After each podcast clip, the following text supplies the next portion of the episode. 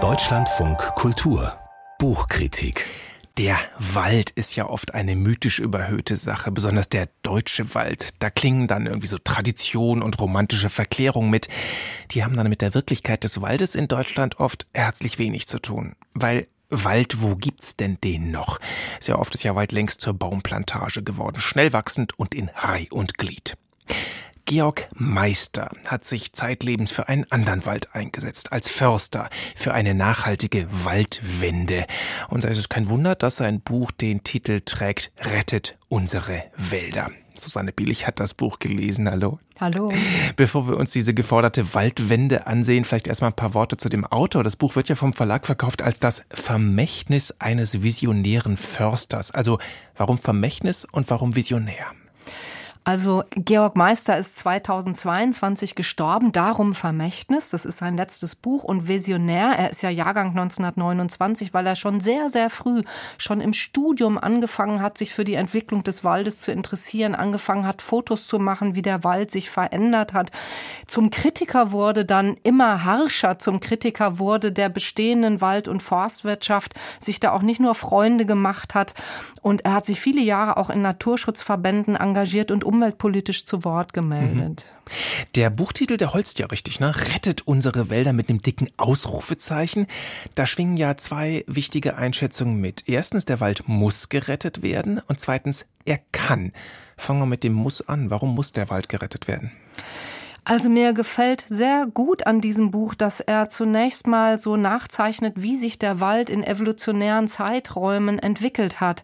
Also wie vielfältig, artenreich ein gesunder Wald eigentlich mhm. wäre, wie viele Insekten und Säugetiere und Blumen und Kräuter da eigentlich leben müssten. Und wer sich jemals mit dem Rad oder zu Fuß wandernd durch den Wald bewegt, weiß, wie anders das heute oft ist, wie trist es aussieht. Fichtenplantagen, Kiefernplantagen, nackte Stämme in Reih und Glied, toter Boden, braun, da wächst sonst nichts.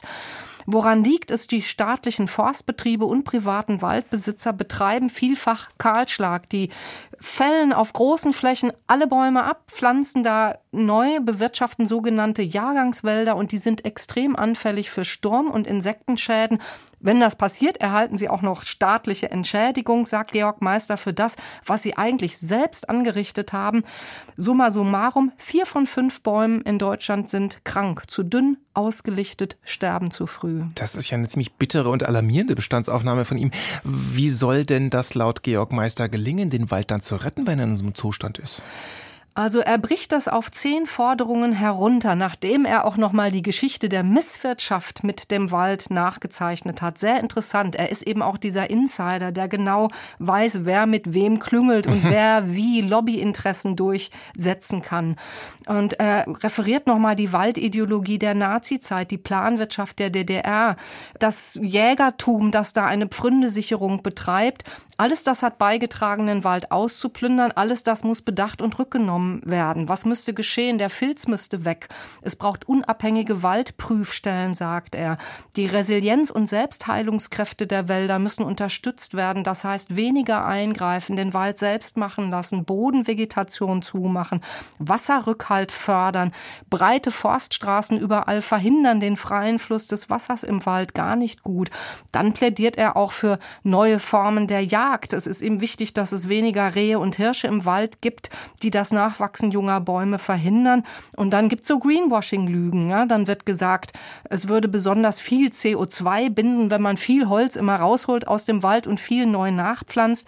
Und er kann zeigen, nein, es nützt dem Klima, wenn große alte Bäume in höherer Zahl auch lange im Wald stehen bleiben können. Die Forstwirtschaft in extremer Ausprägung, also diese Jahrgangswälder zum Beispiel, die hat man ja gleich auf dem Schirm, wenn man an den schlechten Zustand der Wälder denkt. Die Jagd klang jetzt ein paar Mal an, daran hätte ich gar nicht gedacht. Warum? Welche Rolle spielt die? Ja, er hält das für sehr wichtig, weil es eine geteilte Jägerschaft ist, das erklärt er. Es gibt eben diese Trophäenjagd, die wollen viele Rehe, die füttern die im Winter, damit es mhm. möglichst viele sind. Unser eins sieht das nicht, weil die sich so gut verstecken können. Aber es gibt sehr viele und die machen jeder kleinen Tanne, jeder kleinen Buche inzwischen auch den Gar aus. Die fressen die weg. Die fressen die weg, die verknabbern die so, dass die nicht hochkommen, dass die keine Chance haben oder dass die einfach ganz verschwinden. Es kommt keine Tanne hoch, wo zu viele Rehe sind. Und da sagt er eben, es braucht bestimmte Formen der Jagd, um das zu verhindern verhindern. Ich persönlich fremdle ein bisschen damit, muss ich sagen. Ich habe vermisst, dass er vielleicht mehr sagt zur Rückkehr von Wolf und Luchs. Das sind die natürlichen Beutegreifer. Wenn die da sein dürften, wäre der Wald wirklich ökologisch intakt. Dann könnte man auch äh, statt Massenabschuss von Rehen zum Beispiel über Fruchtbarkeitsregulierung nachdenken oder über effektive Zäune. Er ist eben auch Jäger und denkt darüber nicht nach. Mhm. Das klingt jetzt alles eher dramatisch und so gar nicht danach, wie denn der Wald jetzt wirklich gerettet wird. Gibt's in dem Buch denn auch Beispiele für einen wirklich erfolgreichen Waldumbau in Deutschland? Ja, er hat solche Orte besucht, auch mit Leidenschaft und viel fotografiert. Der Eichelberg, das ist ein Privatwald in Niederbayern oder Bayerns drittgrößter Kommunalwald, der Stadtwald von Lohr am Main oder in Brandenburg ein Privatwald, Forstbetrieb Buchwäldchen. Das sind so Wälder, die in jahrelanger Arbeit mit viel Ehrenamt umsorgt worden und die sind wieder wie Wald sein sollte, artenreich und eben vielfältig, weil diese Vielfalt wird gebraucht. Die Klimazukunft ist ungewiss, die wird wahrscheinlich schlimm und es braucht ein Reservoir an Vielfalt, damit der Wald in Zukunft eine Chance hat. Das hat Susanne Billig gelernt. In diesem Buch hier rettet unsere Wälder Vermächtnis und Forderungen eines visionären Försters von Georg Meister. Das ist ein Buch mit vielen Farbfotos aus dem Wald. Das erklärt dann vielleicht auch den Preis 36 Euro nämlich. Und das Buch ist bei Westend erschienen.